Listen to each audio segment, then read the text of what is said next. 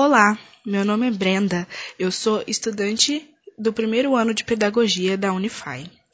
E hoje eu vou trazer aqui para vocês um assunto muito atual, muito importante, que são as famosas fake news. Nós vamos falar um pouquinho do que são essas fake news e como nós podemos trabalhá-las enquanto educadores, como nós podemos fazer e trazer este assunto tão atual para a sala de aula.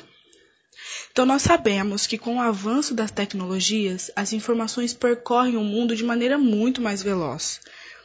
Assim, a veracidade das notícias deveria ser maior. No entanto, nós sabemos que não é, que não é assim que acontece, visto que ainda é comum existirem as famosas fake news, ou seja, as notícias falsas.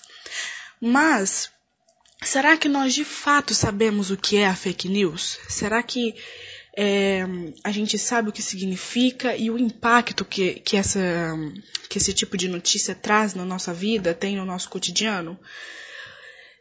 Então, o que é de fato, né? Os efeitos desse tipo de notícia estão no dia a dia de todos nós. Quem nunca recebeu uma notícia falsa pelo celular e repassou sem verificar a veracidade da notícia, a fonte? É, provavelmente você já fez isso alguma vez na vida e ajudou, mesmo sem saber, a viralizar uma fake news. E isso acaba sendo um tipo de desinformação.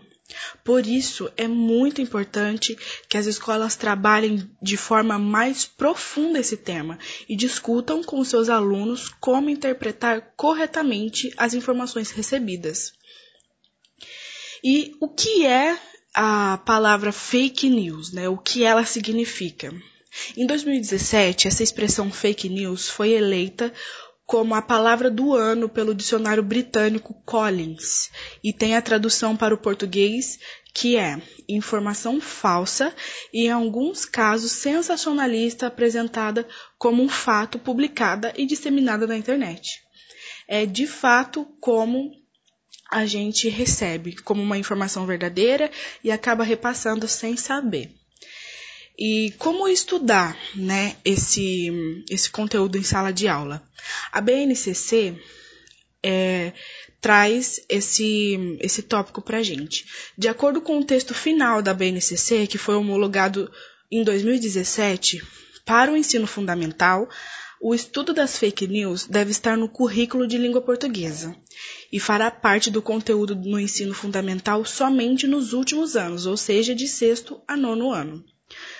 E se vocês quiserem saber mais, encontrar esse, essa informação, tá lá no site da BNCC, que é basenacionalcomum.mec.gov.br. Então lá vocês poderão encontrar mais informações sobre o estudo das fake news em sala de aula.